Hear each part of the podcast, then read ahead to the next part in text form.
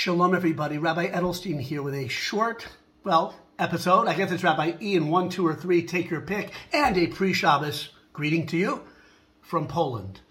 You say, what's an old, what's an old rabbi like you doing in Poland in the cold of winter? You should be in Miami, or if not that, Lahabil in Israel. I agree, two great destinations, but Poland's an amazing place to be.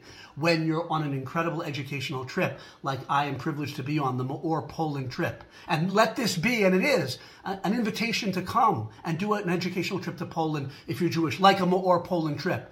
Amazing educators staffed by the J Roots organization based in London that take Jewish heritage trips around the world, educational trips. It's incredible. Is it horrific what we're learning about and the sites we're visiting? Beyond description. No greater cruelty has ever been done.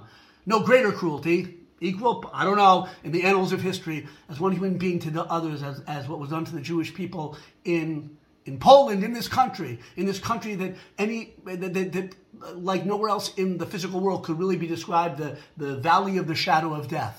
It's horrific. It's unspeakable. There's pain. There's tears. There's feelings of of, of bleakness, like and darkness, like one can't believe until one comes here. But there's also joy, the joy of being together with other Jewish people, alive.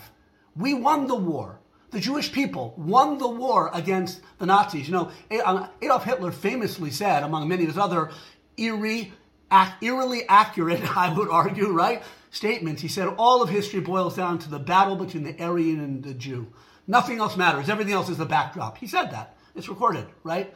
Well, we were, we won that war in that those awful years when he, it looked like he was going to triumph. We won that war. And so it's life-affirming to be alive in this land with other Jewish people, with great Jewish educators, sharing ideas of the Torah that can illuminate the darkest places in the world and in our hearts, because the Torah can illuminate it for us. It's uplifting, it's inspiring, it's bearing witness, right? We Jews are in this world to bear witness to what? To the to values that are the utter, di- the, the, the, the, the opposite of everything the Nazis represented in their godless, cruel, cold, warped worldview of Aryan domination, of, of, of struggle for racial survival. We as Jews, in our lives, I hope, and in our deaths, bear witness to another expression of reality, the true reality. The reality that this world was was created by a God who created us human beings in his image to elevate the world and ourselves with the mitzvot through service of him, and and he put in opposing forces in the world. That's very much the very purpose of our lives, to battle against those opposing forces in here or in world history.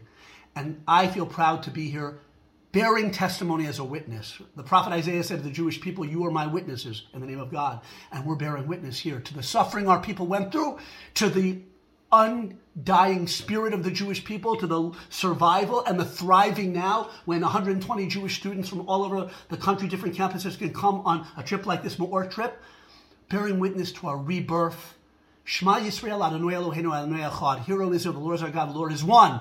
It's written in the Torah, the last ayin of Shema is big, the last daled of Echad is written big, ayin daled aid, to be a witness in this world. That's the ultimate mission of a Jewish person, I think. Have a wonderful, beautiful Shabbat, which is also a testimony. And by keeping Shabbat, we bear witness that God created the world and wanted us to rest on the seventh day. Good Shabbat.